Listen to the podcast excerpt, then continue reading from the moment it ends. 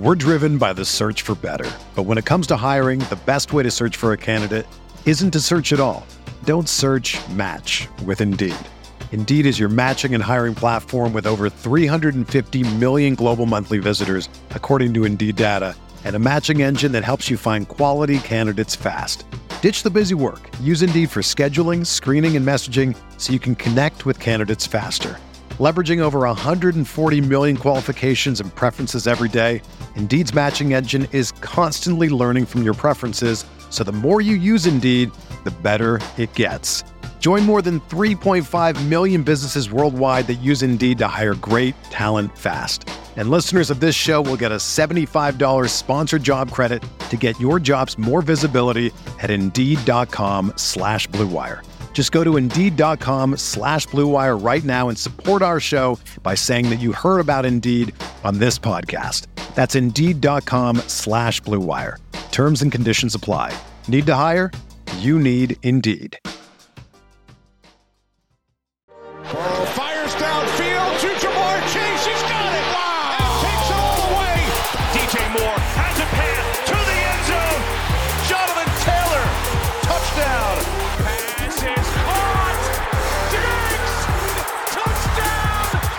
Hello, everyone. Welcome back to RotoViz Overtime on RotoViz Radio, brought to you by Blue Wire. My name is Colm Kelly. You can follow me on Twitter at Overtime Ireland. And as always, I am joined by Shawn Siegele. Shawn, I have a hot cup of coffee here.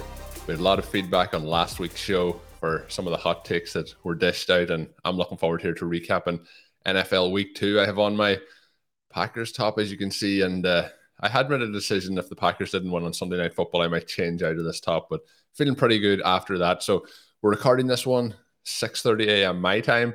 Shawn, my plan for this show is to watch those first two slits of games, hit bed, get up around 6 a.m. And, and watch Sunday night football after we record. But when the Packers are playing the Bears, you have to get up that little bit earlier. So we're doing this on a very empty sleep uh, radar this week, I guess, or sleep monitor. But looking forward to talking the games with you. How are you doing as we move through NFL week two?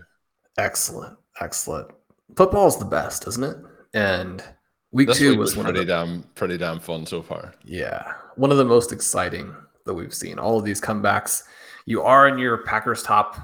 I'm proudly wearing a Lions shirt today. But Colm, it's when the team needs you the most. If they had lost, that's when you need your Pack- Packers gear. That's that's not when you That's true. away in the That's true. closet. So, but they did look better. They come through. They defeat the Chicago Bears, but that really wasn't the headline game of this weekend. We had one of the all-time barn burners in Baltimore Ravens versus the Miami Dolphins. The Dolphins look uh, just like a team of destiny, right? We can say that already after two weeks two different wide receivers at the 40 point threshold. Tyreek Hill, Jaylen Waddle, unstoppable there against the Baltimore Ravens. Tua living up to the hype that those two guys gave him on Tyreek Hill's podcast during the offseason. Uh, Colm, I know we've seen similar football games, but have you seen a better regular season game than that? This was one of the most entertaining start to finish NFL games I've I've seen, and that's like you know, we watch these games every single week. There's entertaining games every week, but this was was pretty crazy. And you know the, the Baltimore Ravens, they obviously put in their part in it, so it finishes 42-38.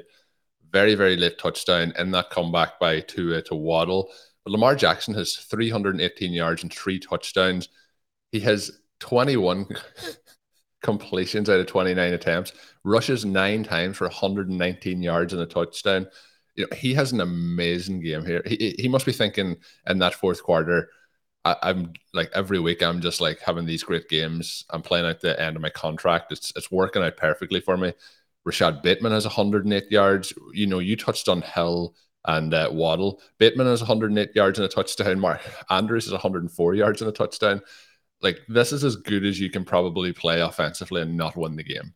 Uh, so the Ravens are a little harshly done by here, but Waddle looks incredible through those uh, opening two weeks. I know last week there wasn't a huge amount of work, but the explosive nature off the touchdown that he had, the acceleration that he shows, the burst that he shows. As we're watching these games, I'm taking some notes as things go along. But some of these games this week, I've just like added one extra word when things happen because it's just so impressive. But his ability to have those yards after the catch is is just phenomenal.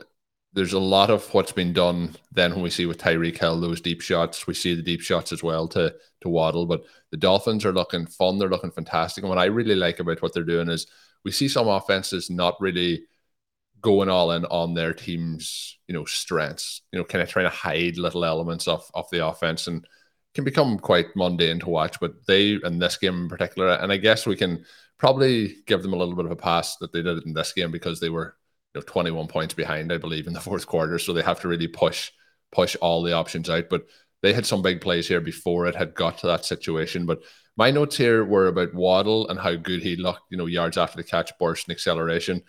I had written then in the, the first half, Bateman be quick. Then I read Lamar be quick. so uh, these guys are, th- this was probably when we look at the skill position players, one of the the fastest, you know, games in terms of attributes of players in NFL history potentially. But um, yeah, fun game, Shawn. What were some of your takeaways? The other note I had written down was that Mostert was kind of leading the the running back opportunities for the Dolphins over Edmonds, but that's quite far buried down. And obviously there was, you know, memes going around over the off season with the Dolphins per social media, with the, the, the actual throws that they were posting up for for Tua, but he looked fantastic here today.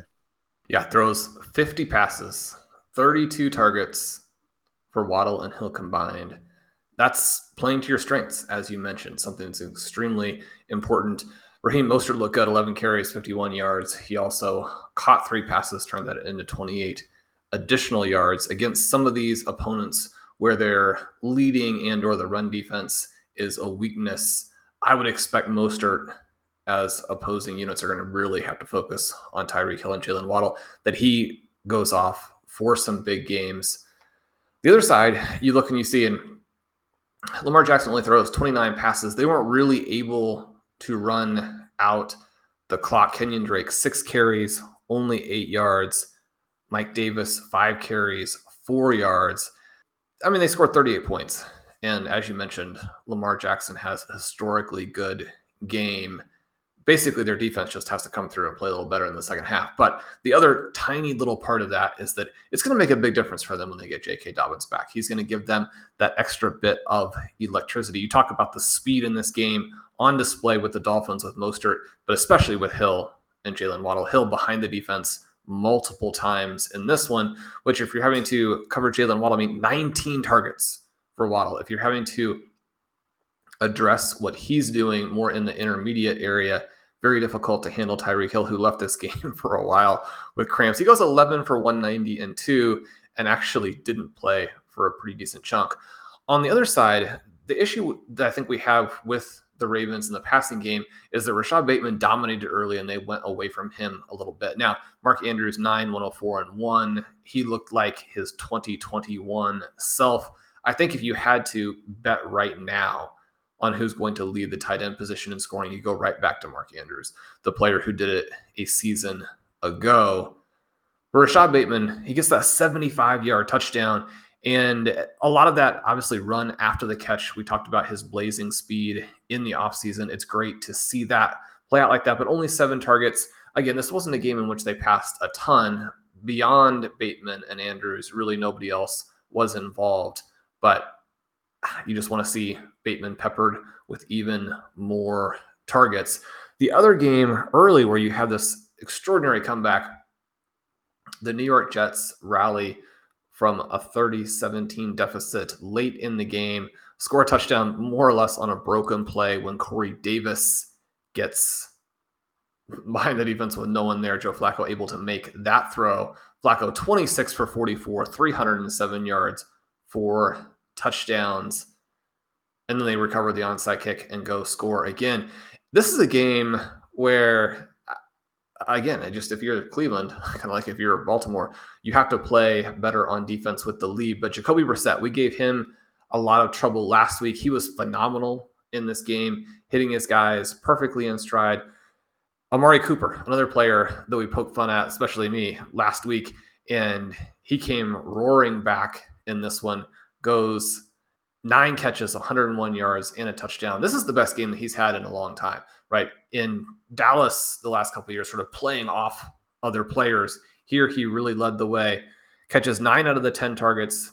No one else in that passing game is very involved. Again, sort of as you would expect. And then, I mean, Nick Chubb, 17 carries, three of those go for touchdowns, 87 yards, just shredding the Jets defense every time. Hit us with the line, the Shawn. What is the line? Nick Chubb is the. Was the best pure rusher in the NFL. we got it. He is incredible. He is so smooth. That was the notes I like. Just how smooth he makes that look. How patient he is.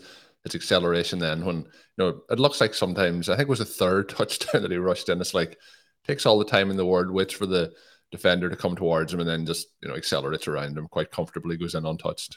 Well, because Nick Chubb is always thinking to himself, if I'm the defender, then I'm going to take a bad angle on purpose so I don't have to hit yeah. him. Which is what they seem like they were doing. They're like running around him he seemed to have a force field in this game. Again, you can understand the New York Jets defenders. I think we'll, we'll, we'll give some uh, we'll give some of that there, you know, credit to Nick Chubb that he's making them look like they do on a tackling. It wasn't a great tackling game by the New York Jets, but in the end, it does not matter because the New York Jets may have the best weapons in all of football. They might have the best weapons in all of football. Kyle Michael Carter one of the best number two backs. We'll say that even though uh, in these two games he's been pretty clearly the lead back. Breece Hall, seven carries, 50 yards. He looks shot out of cannon on some of his plays. He's also very smooth as a receiver. It's unfortunate for Carter that he loses the touchdown reception in this game. Carter does catch all five of his targets for 27 yards. Breece Hall only targeted once, but jogs in for the touchdown. One of the things that was a little bit frustrating in this game is that you have Michael Carter, you have Breece Hall. Ty Johnson actually played a lot, got three targets, didn't do anything with them, but we, he was on the field for a large number of plays where you prefer to have that other explosiveness. But in the end, it did not matter. Garrett Wilson, 14 targets, eight receptions, 102 yards, two touchdowns. He joined a cavalcade of players with just magical wide receiver scoring in week two. As I'm watching the Detroit Lions, one of my three sort of home teams that I claim. Just 10% of the league. 10% right. of the I mean, home teams. You're in better shape when you claim three out of the 32. All three of them victorious this week. That's that's always a good week. But you have this game here where DeAndre Swift just extraordinary, right? He clearly a little bit limited, not limping too often during that game. Uh, at the end of the first half, a few plays where he limps around a little bit. Otherwise, more or less looks all right, but obviously limited. Breaks off a 50 yard run, has a reception where he falls down. And as the defense converges, he's like, well, I'll just get up and make Rush like four guys miss and score a touchdown. But the, the real story here, though, was Amon Ra. And this game was crazy, Colm, because DJ Chark scores a zero. He actually was behind the defense, had a couple of chances at touchdowns. Jared Goff missed him. Jared Goff and TJ Hockenson, and Hockenson, one of our guys, they were kind of alternating, where on one play, Hockenson would have a perfectly thrown pass to him and bat it down. The next time he would get open, Goff would miss him wildly. The next play, he would be open and bat it down. The next play, Jared Goff would miss him wildly. That's not really what you're wanting to see if you're playing TJ Hockenson in your league. But the big takeaway was that Jared Goff played about like you expect Jerry Goff to play. But one of the reasons that I was encouraging drafters to look at him as a late option this year is that they have so much talent, and it's only going to get better when Jameson Williams is available. Amon Ra completely uncoverable, giving some serious Cooper Kupp vibes in this one. Colm, I was trying to figure out why I didn't have more Amon Ra on my rosters watching this game. And then a little bit later, because of the timing of the games and, and the Dolphins and uh, just after this Lions game, I remember, oh, it's because I was taking Jaylen Waddle in all of those spots where you would have had to pick Amon-Ra St. Brown. So I think if you picked Waddle in all your leagues as we did, you're pretty happy today. If you missed on Waddle or just were targeting Amon-Ra St. Brown, you were pretty happy today. If you had to pick a little bit after that and you selected Jerry Jeudy, not so happy today. Yeah. This this was a, a, a day of very strong emotions in both directions. The probably the highest roster players that we have in sort of these big leagues Garrett Wilson, Jaylen Waddle, a 40 point game, a 30 point game. Unfortunately, a lot of Wilson's games on the bench, but your bench players, you really want them to score. So they establish themselves and you can play them later on in the season. Talk about getting six of the top 15 wide receivers. In order to do that, you've got to get some of these Garrett Wilson emerging types of players. Even if that's his highest score of the entire season, which is very, very possible, he's going to be playable as we go forward. That part is great. But then we get to the afternoon wave of games and the injuries, pretty devastating. Have a lot of Trey Lance teams. I do feel very strongly, even though we didn't really get a chance to see any of it this year with last week's rain game and then him being injured so early in this one. Now it's going to be year three for him before we get any chance to see him. And then unfortunately, Jerry Jeudy also going down the teams that have both of those guys are not looking great for a win in week two. How did you experience kind of these two conflicting sets of games and emotions as you were going through with your teams? I felt, um, you know, we talked about like it was a fun day. Uh, it was really a weird day in general. Like we, for me, when I wake up, one of the advantages here, having the time differences, when those late night kind of news dumps from Adam Schefter and Rapoport come out, whatever time that'll be, maybe 2 a.m. Uh, Eastern time when I'm getting those, Shawn. It's usually like you know 7 a.m. my time. So I wake up and you get those news. But the news coming off the Julio injury, there was a lot of talk then with Dobbins. There was a lot of the inactive conversation, Kamara. So there was a lot of inactives to start today. And being week two, probably surprising the amount of inactives that there actually was.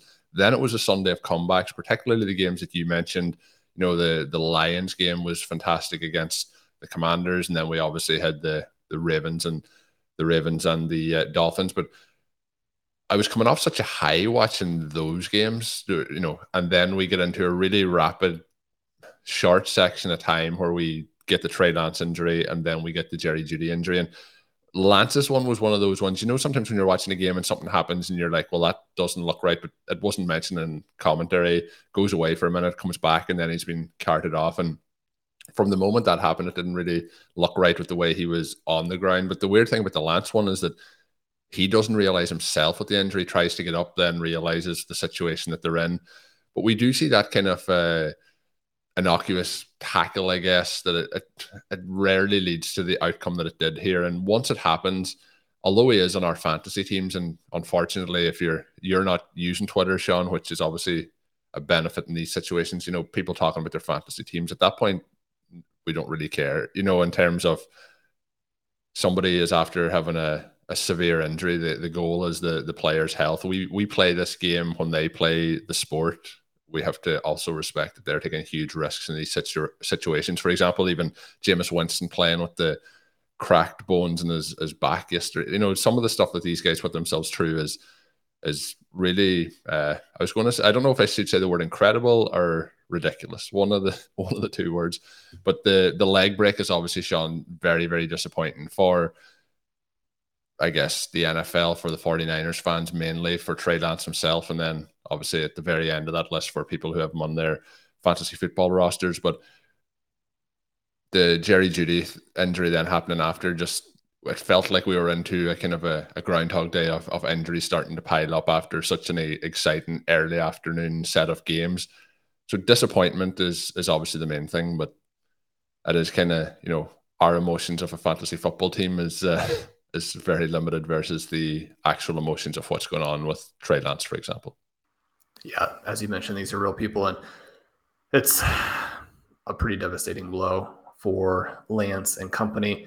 Jimmy Garoppolo comes in, leads them to a fairly easy victory. Doesn't look particularly good.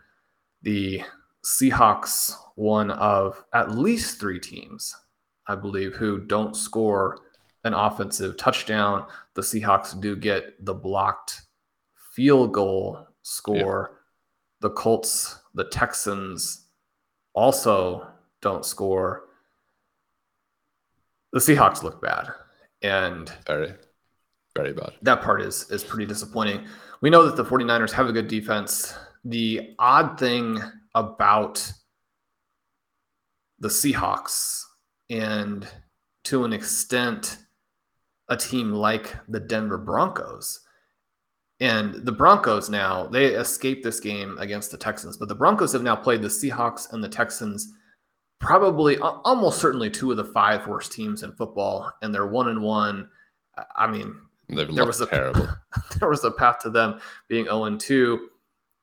The Seahawks are completely and totally rudderless. They need new coaching, probably a new front office if they did do something well, it was to get out from under Russell Wilson. Now, I mean, he's going to develop. The Broncos are going to be better, but um, for a team that was believed to be a Super Bowl contender, the Denver Broncos have been astonishingly bad, and Russell Wilson has been astonishingly bad in both of these situations. And again, you end up looking at some of these teams and the way they're deploying players a little bit through the lens of both your own fantasy teams and what you wanted to have happen for the season.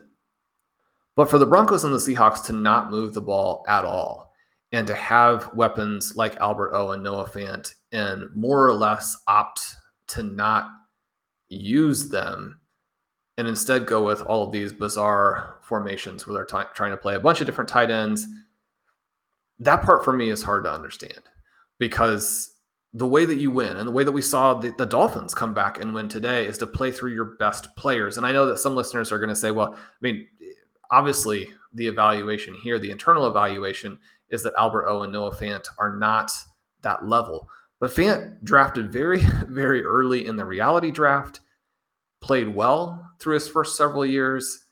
A big reason that the Seahawks did that trade and that the trade was favorable for them and yet they opt to not really use him today. Again, you go and look at the, the stealing signals tool and you look at what Albert O did on a per route basis last year.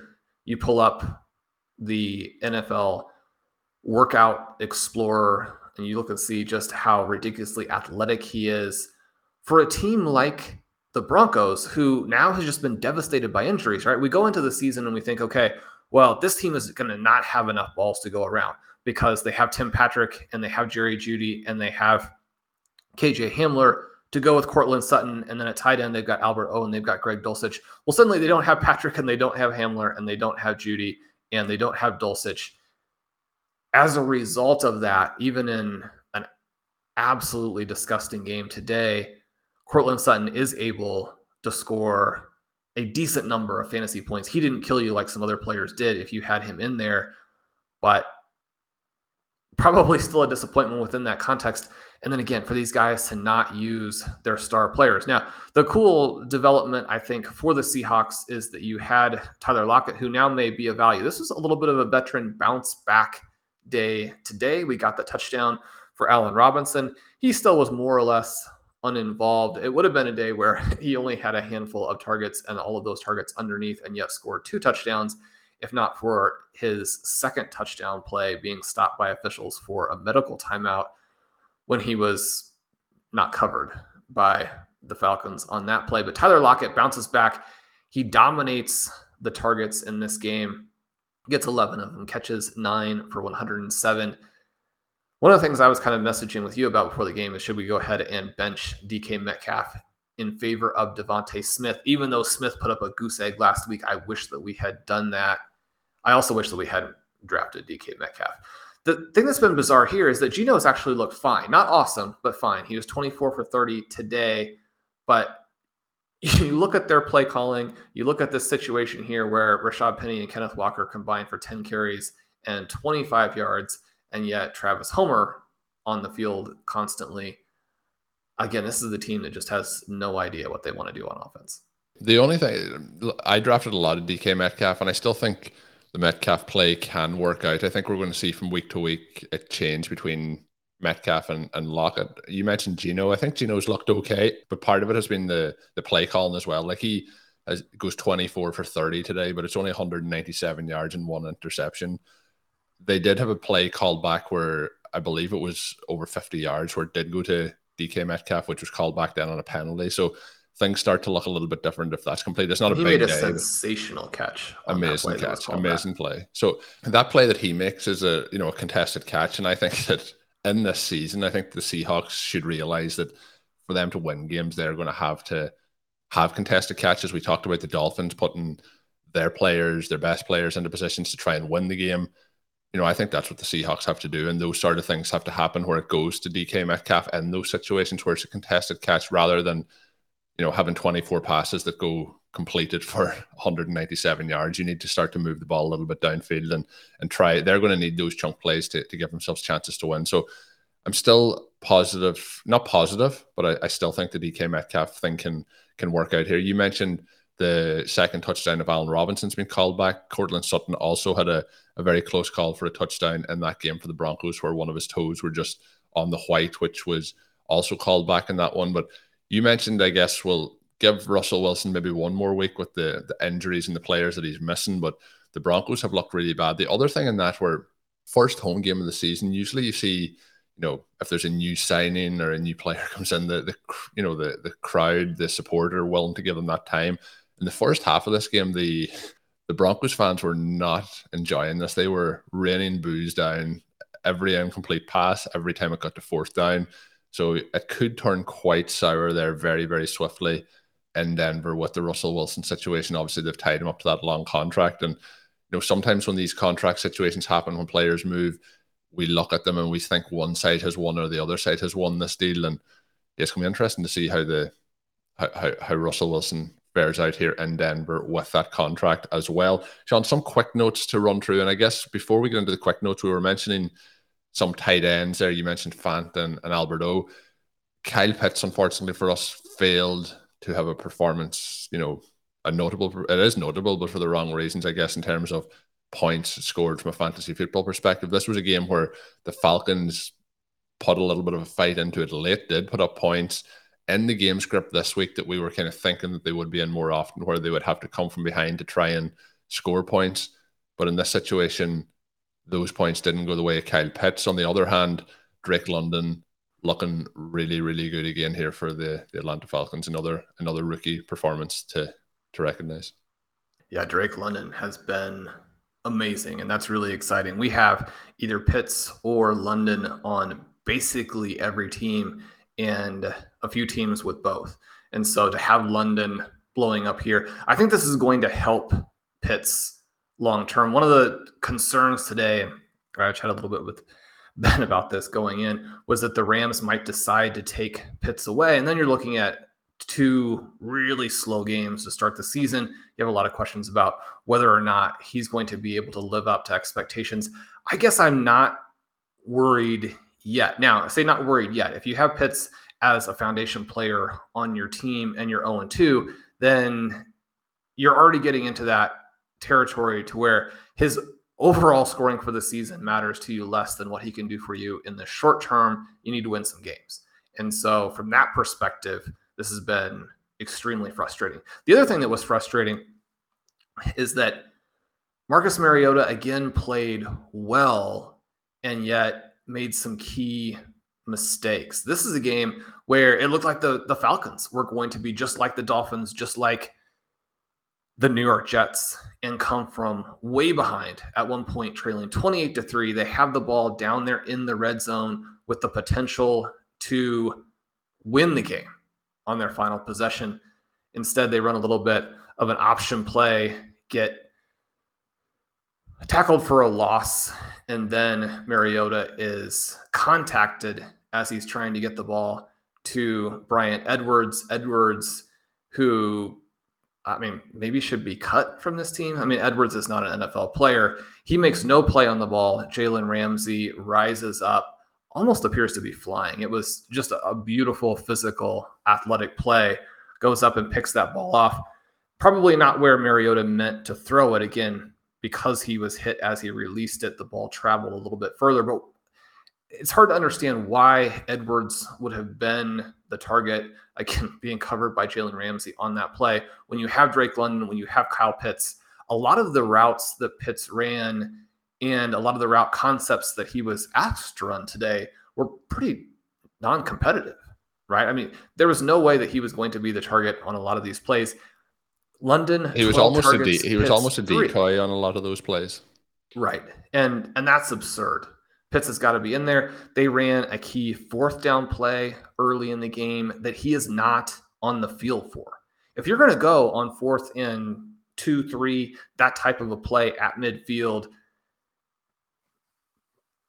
the Falcons have been very frustrating through two weeks. They could very easily be 2 and 0, instead 0 and 2 they're running too much on first down. They're running too much on third down. They're running too many of these plays where they have a ton of running backs in the backfield.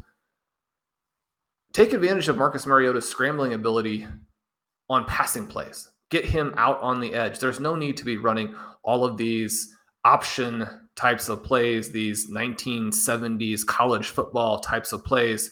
When you have Drake London, you have Kyle Pitts the flip side of that, you're trying to beat people with Cordarrelle Patterson, Tyler Allgeier, and Marcus Mariota running the football.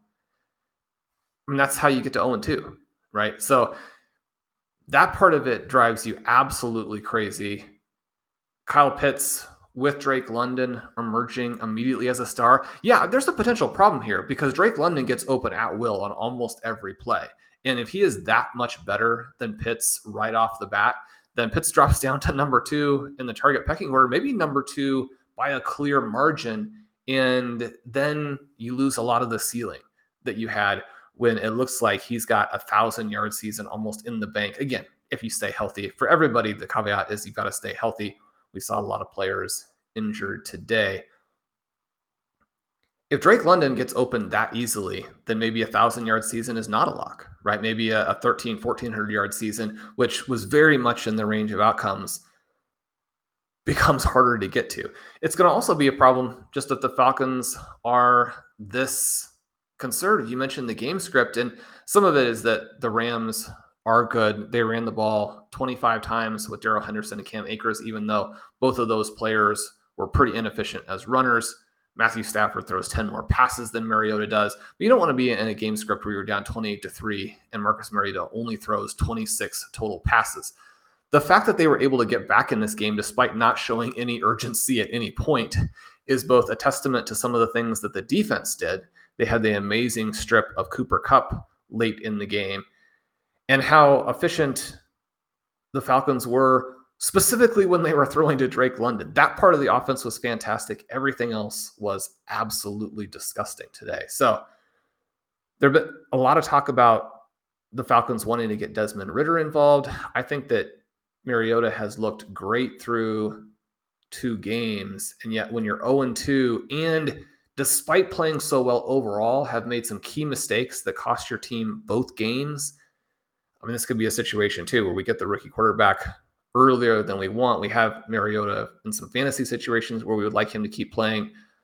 It also doesn't seem great for Drake London and Kyle Pitts, two players we really want to score points if they go to the rookie, but maybe it'll end up being better. Maybe they'll run fewer of these absurd, heavy running back option formations and we'll play it a little bit more straight up. Now, Ridder can do some of those things as well, but maybe if they go to him, we get more of a an airing it out. We get the Drake London show, we get the Kyle Pitts show. I'm excited about watching the, the Atlanta Falcons. They're a lot of fun, despite all of the objections I have to the way they're calling plays. We're driven by the search for better. But when it comes to hiring, the best way to search for a candidate isn't to search at all. Don't search match with Indeed. Indeed is your matching and hiring platform with over 350 million global monthly visitors, according to Indeed data, and a matching engine that helps you find quality candidates fast. Ditch the busy work. Use Indeed for scheduling, screening, and messaging so you can connect with candidates faster. Leveraging over 140 million qualifications and preferences every day, Indeed's matching engine is constantly learning from your preferences, so the more you use Indeed, the better it gets. Join more than 3.5 million businesses worldwide that use Indeed to hire great talent fast. And listeners of this show will get a $75 sponsored job credit to get your jobs more visibility at Indeed.com slash BlueWire. Just go to Indeed.com slash BlueWire right now and support our show by saying that you heard about Indeed on this podcast. That's Indeed.com slash BlueWire. Terms and conditions apply. Need to hire? You need Indeed. Whether you're a world class athlete or a podcaster like me, we all understand the importance of mental and physical well being and proper recovery for top notch performance. That's why I'm excited that Unifyd Healing is sponsoring podcasts on the Blue Wire Network. Unifyd Healing is a new and super innovative global network of wellness centers powered by Energy Enhancement System, or EE System. If you haven't heard of the EE System yet, then you'll want to listen up. This technology promotes wellness, deep relaxation, purification, and rejuvenation. Wherever you are across the globe, access to a center is easy and affordable. Interested in experiencing the EE System technology for yourself? Go to unifydhealing.com slash bluewire to learn more and find a center near you. That's unified, U-N-I-F-Y-D, healing.com slash bluewire. No material or testimonials on the Unifyd Healing website are intended to be viewed as medical advice or a substitute for professional medical advice, diagnosis, or treatment. Always seek the advice of your physician or other qualified healthcare provider with any questions you may have regarding a medical condition or treatment and before undertaking a new healthcare regimen, including EE system. The next game, Shawn, there's two games here I want to touch on. The first one is the Cardinals. They do a it's the Sunday of comebacks, I guess, and, and they get a two point conversion to take the game to overtime. 29 is 23 against the Raiders. Some notable talking points coming out of this one is I was concerned about the Cardinals early in this game, but they, as I mentioned, they do make the comeback. Eno Benjamin and Darrel Williams out carry James Conner in this. We have uh, Darrel Williams, eight carries, 59 and a touchdown. Eno Benjamin, eight for 31. No touchdown for him. Then we have also, Eno Benjamin, three for 20 in the passing game. James Conner, two for 26. Greg Dortch seems to be becoming a thing, four for 55 and a touchdown from him. Zach who I was completely out on this this offseason, has had a solid start through two weeks. He went eight for 75 in this game. He led the way in general. But the talking point then on the Raiders side, Shawn, is the Davante Adams does get a touchdown quite early in this one, but two for 12 and a, a score from him. Derek Carr looked pretty good early, but this was kind of a case where as the game went on, the the performances of both sides just kind of flipped, and the Raiders, who looked pretty good early, then looked pretty bad, and the Cardinals vice versa. What was your thoughts on the the Cardinals and the Raiders? Yeah, this game was stunning because through the first six quarters and arguably a little bit longer of the 2022 season, the Arizona Cardinals look like they might be competing with teams like the Texans and the Indianapolis Colts and the Carolina Panthers to be the worst team in football. And then everything changes. And suddenly, all of the questions people have had about Josh McDaniels, all the questions people have had about Derek Carr come roaring to the forefront as I mean, the Raiders just imploded. There, uh, there's no excuse to be in a situation where you're outscored 23 to 3 in the second half. You lose the game in overtime. Mack Hollins gets eight targets. Davante Adams only gets seven. Now, Mack Hollins actually played pretty well. He goes five for 66. He leads the Raiders in receiving. Hunter Renfrow leads them in targets, goes seven for 59. Does fumble twice, including the one that's lost to lose the game at the end. One of the, I mean, this was a weird game all the way through. You have Byron Murphy recover that final fumble and return it for a touchdown. it was very touch and go. Yeah, another situation where an NFL player seems to not care that much about where the end zone actually was. They they went through, they reviewed this play, and there was a lot of discussion about like the recovery of the fumble point. And I think you know, again, I'm not on Twitter, but I have to assume that there and then everybody who's kind of watching the game and chatting with their family, they're just like, there's no question about any of the recovery elements. The question is if he just like randomly threw the ball into the stands before he crossed the goal line. And so the call stood, but it was awfully close. So the Cardinals do win on that play. The key takeaway last week that was so great for fantasy managers who have a Hunter Renfrow, who have a Darren Waller, and Waller, a nice game here. I mean, there's it's not outside the realm of possibility by any stretch that Waller finishes the season ahead of Travis Kelce, ahead of Kyle Pitts. He goes 650 and one in this game. Looked good, could have done even a little bit more. But week one, very concentrated. The targets to Renfrow, Waller, and Adams in this game. You have a little bit more of a split. You have Mack Hollins with those eight targets. Not really what you want to see, even though he is a physical presence out there. Josh Jacobs carries 19 times for 69 yards you've got to be more effective running the football than that, right? Zamir White, one carry for two yards. They combined for 20 carries, 71 rushing yards, especially against a defense like the Arizona Cardinals that is probably below average. You just have to be a lot more efficient with your plays and your play calling. So that does give the Cardinals the chance to come back. You mentioned the running back situation there. James Conner appears to have gotten injured. And it doesn't seem like it's necessarily the type of injury that will keep him out for the long term. But that really opens the door now for this to be a two or three way committee. I think the most frustrating play in this game was the Marquise Brown touchdown. Marquise Brown really not involved for a huge chunk of this game, but does make a circus catch, scores a touchdown, and then listeners who are either biased either way or don't care. But anyone who saw this play and doesn't think that it should be overturned, you can let us know. Or basically, I was going to say, I never saw any kind of angle that would indicate that he was definitely down outside the end zone. It was close. And again, this was one where as soon as they started reviewing it and they were talking about did he maintain possession, that wasn't the question. The question was did he get down at the one inch line? Uh, this play didn't go the way I was hoping. And then we didn't get the backup that we were hoping to go in on the next play.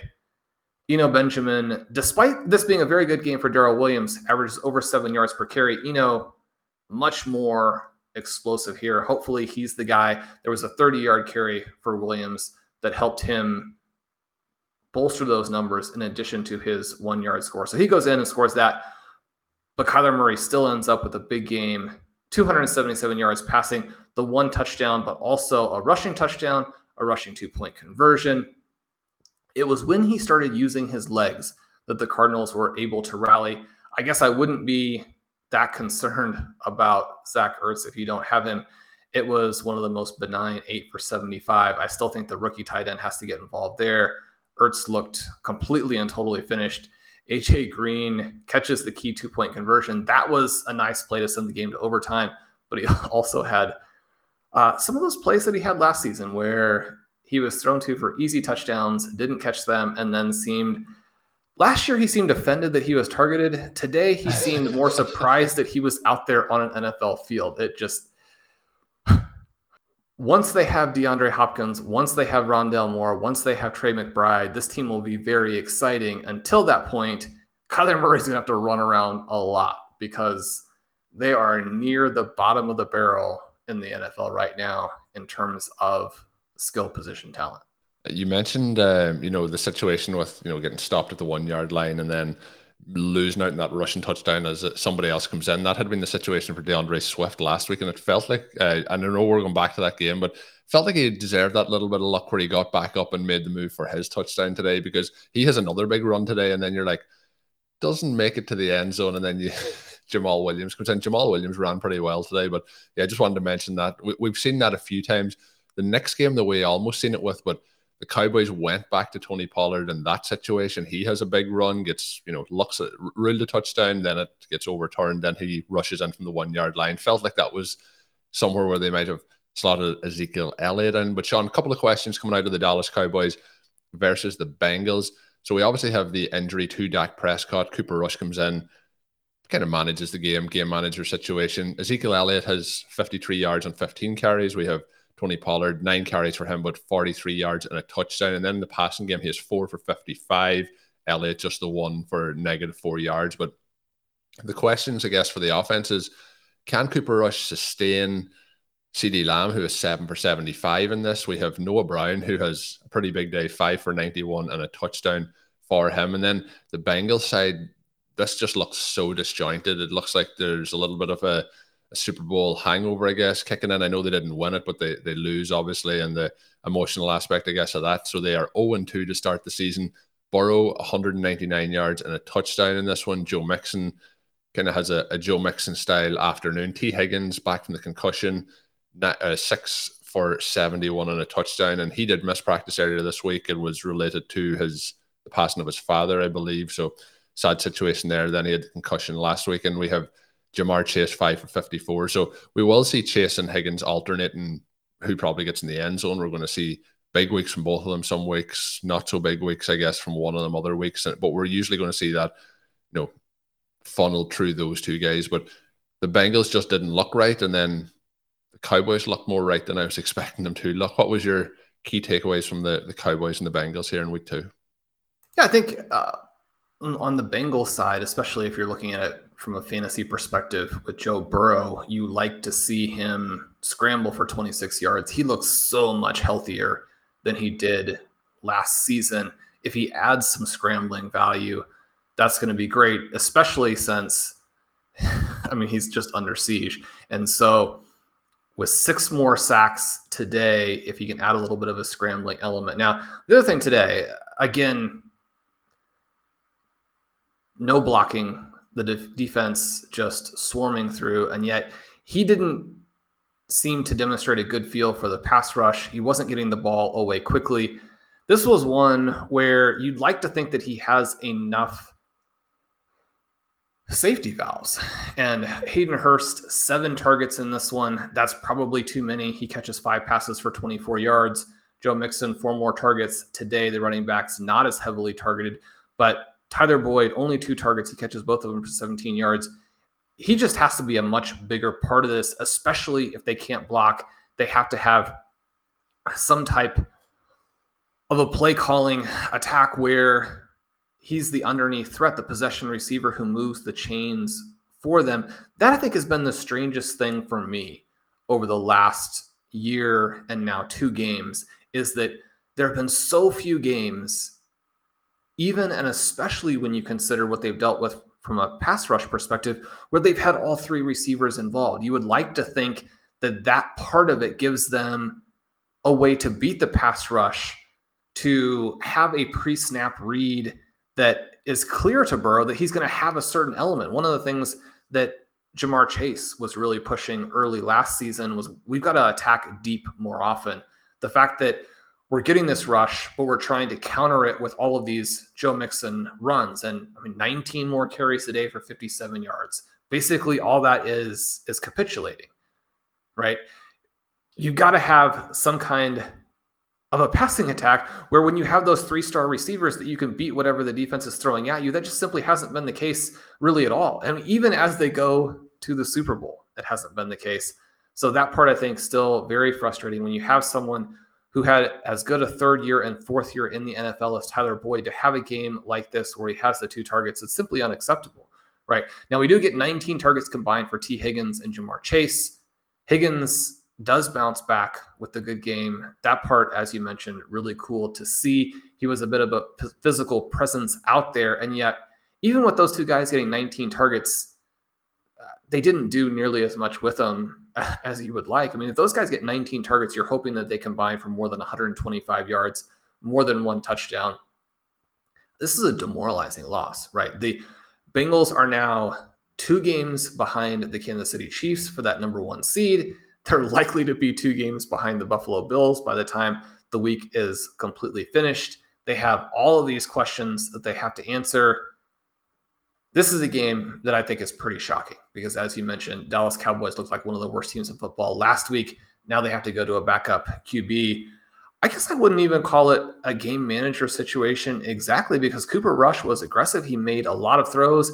He got Noah Brown involved in a big way. Only five targets, but catches all five of them for 91 yards and a touchdown. He was more effective getting the ball to CeeDee Lamb than what we saw last week. And even if it's just CeeDee Lamb and Tony Pollard, that does give you some weaponry to go forward here. Dave Caban in his projections reflected a lot what ADP reflected, which is that those two guys are be close.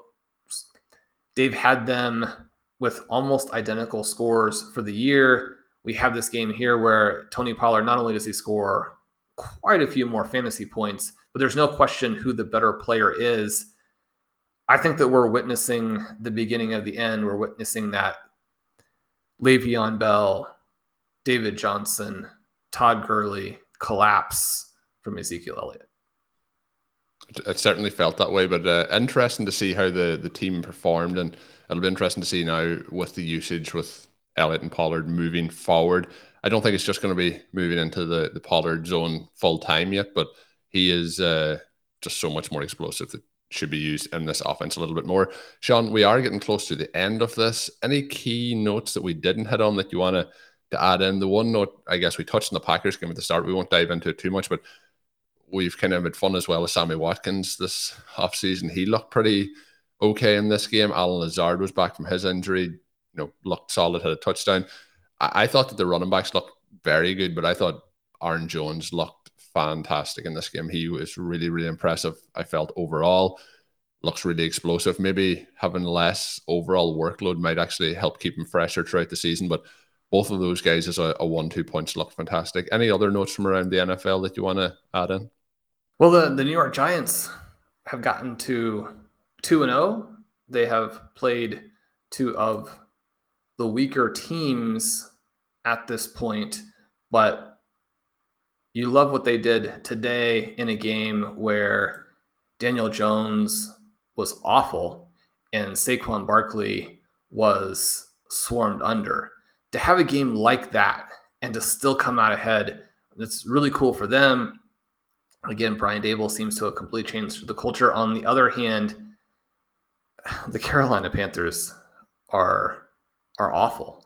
And there was a report I think that came out this morning before the games that Carolina might be looking to go with Baker Mayfield again in 2023. And, and even not having seen the second game yet, you're thinking to yourself, go with him again in 2023. How do the I mean, how does this report come out? How do the people who was be, the source of this report Baker Mayfield? No. Well, I'm just like whoever the reporter is talking to, I mean, no one currently involved with the Carolina Panthers is going to be involved in that decision, right?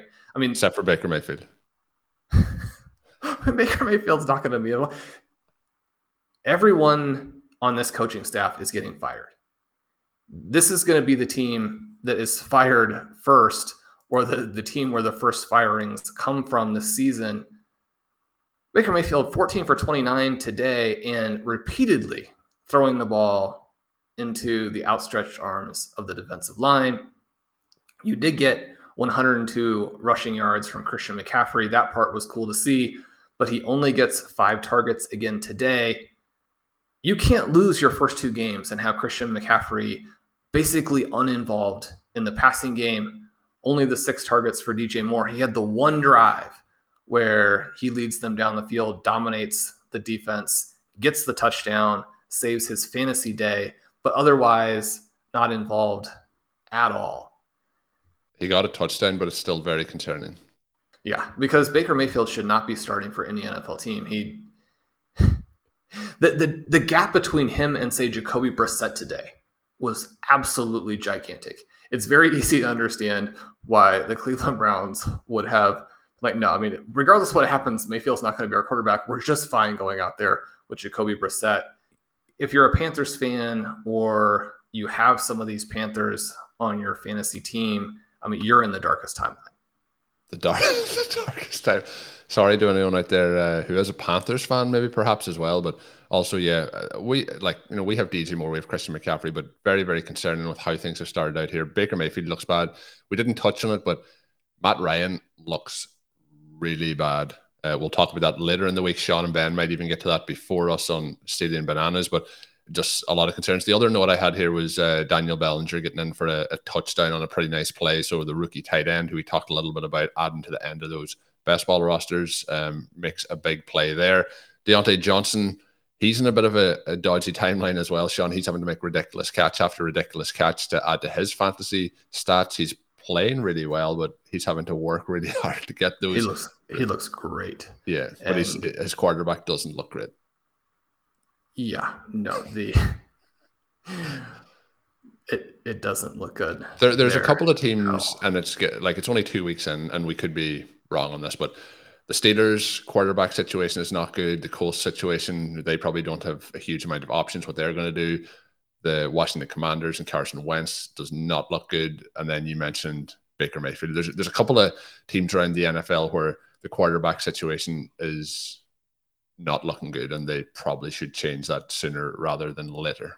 Carson Wentz, 46 passes a day, 337 yards. Carson Wentz is going to be your t- 2022 garbage time king. Are you saying he's the 2022 Blake Bortles? Is that what he is? I, is, I, is Jahan Dotson the, the old school Allen Robinson for garbage time? Is that what we're saying here? I mean, Jahan Dotson. He gets in the end zone again. Special. He was our pick to lead the commanders in receiving. He actually doesn't today. Both Curtis Samuel and Terry McLaurin go for 78 and 75 yards, respectively. Dotson only 59. Those two guys get 17 targets. He only gets five. But he looks fantastic. He's going to be the guy who emerges there. One of the interesting developments, I think, early in the 2022 fantasy season, and we have a ways to go, but already with some of the hybrid QBs getting hurt and with the Chicago Bears tonight being extremely disappointing, Darnell Mooney, Cole Kmet completely wiped out of that game.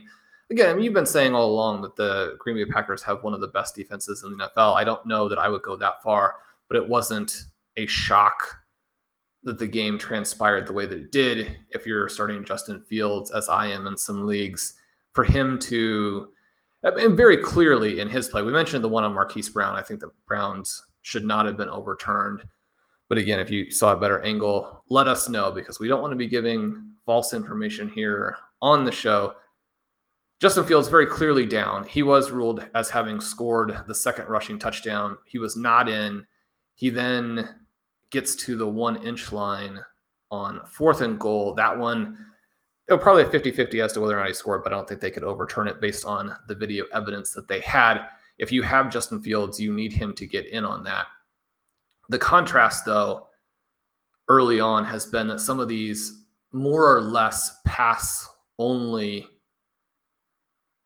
QBs. Now, Carson Wentz does get 23 rushing yards today, but some of these pass only QBs who were very inexpensive, like Tua, like Goff, like Wentz, the weapons that they have at their disposal right now are very much offsetting the lack of some of this rushing ability and just the fact that maybe they're not particularly good reality players. One of the things we saw today from Tua was that he was extraordinary, throws the six touchdowns, and yet at the same time made some pretty bad reality plays too. So we have to be kind of aware of both things there. Carson Wentz, the same thing, some excruciating plays, and the Commanders down 22 to 0 at halftime with barely getting a first down. They do come roaring back. They score a lot of points in the second half. This game was close at one point. And then you look at Jared Goff, and we talked about how even with fireworks from Amon-Ra St. Brown, Goff missed an absolute ton of throws. The upside for Goff to be a consistent, and let's say consistent, we don't mean every game, but just that – every game out there, he has a shot at performances like this where he has four passing touchdowns. I think this Detroit offense is just going to get better. Right now, D'Andre Swift, not 100%. TJ Hockenson playing well below his level. DJ Chark not scoring today. Jameson Williams coming later. Got somebody that you can look at. And if you had QB injuries today or QB disappointments, he's someone who will be on the waiver wire on a lot of leagues. The Detroit Lions are for real. They could have very easily won last week. Colm, we're recording this on Sunday night slash Monday morning. The Eagles play tomorrow again slash today. we don't know what they will do in that game, but I wouldn't be surprised if halfway through the season we look back on the Lions' close loss to them in week one and say, as opposed to that being a red flag for Detroit, that was actually a very good sign. And that the Lions are an above average team. The Philadelphia Eagles may be the best team in the NFC. So we'll see how all that plays out. Shawn, that is going to get us to the end of our week two recap show here, recorded immediately after the Sunday night football game to get all our instant reactions to it. Really enjoying doing these. Hopefully, you're enjoying listening in. If you are enjoying listening in, hit that subscribe button. Make sure you are following all of the RotoViz overtime content. We have three shows coming your way each and every week of the NFL season. The recap show that'll come out on Monday morning early. Then we'll have a Wednesday and a Friday episode. Shawn also has Stealing Bananas with Ben Gretch. They have three shows a week coming your way too, but a little later in the week. If you're interested, I will pin a tweet in today's description that will show you kind of the upcoming schedule throughout the NFL season for RotoViz Overtime and Stealing Bananas. If you are looking to sign up to rotoviz.com, get yourself access to all of our tools and content. While signing up, if you use the code RVRadio2022 at checkout, you will save yourself 10% on an NFL pass over at rotoviz.com. I would highly recommend doing so. Once again, that code is RVRadio2022. My name is Colm Kelly. You can follow me on Twitter at Overtime Ireland, and I'm always joined by Shawn Siegele. Shawn, it's been fun doing this recap show. We'll start our kind of look ahead on Wednesday to the week three action. But until we are back with another episode, have a good one. Thank you for listening to Overtime on RotoViz Radio. Please rate and review the RotoViz Radio podcast on iTunes or your favorite podcast app. You can contact us via email at rotovizradio at gmail.com. Follow us on Twitter at RotoViz Radio. And remember, you can always support the pod by subscribing to RotoViz with a discount through the RotoViz Radio homepage, rotoviz.com forward slash podcast.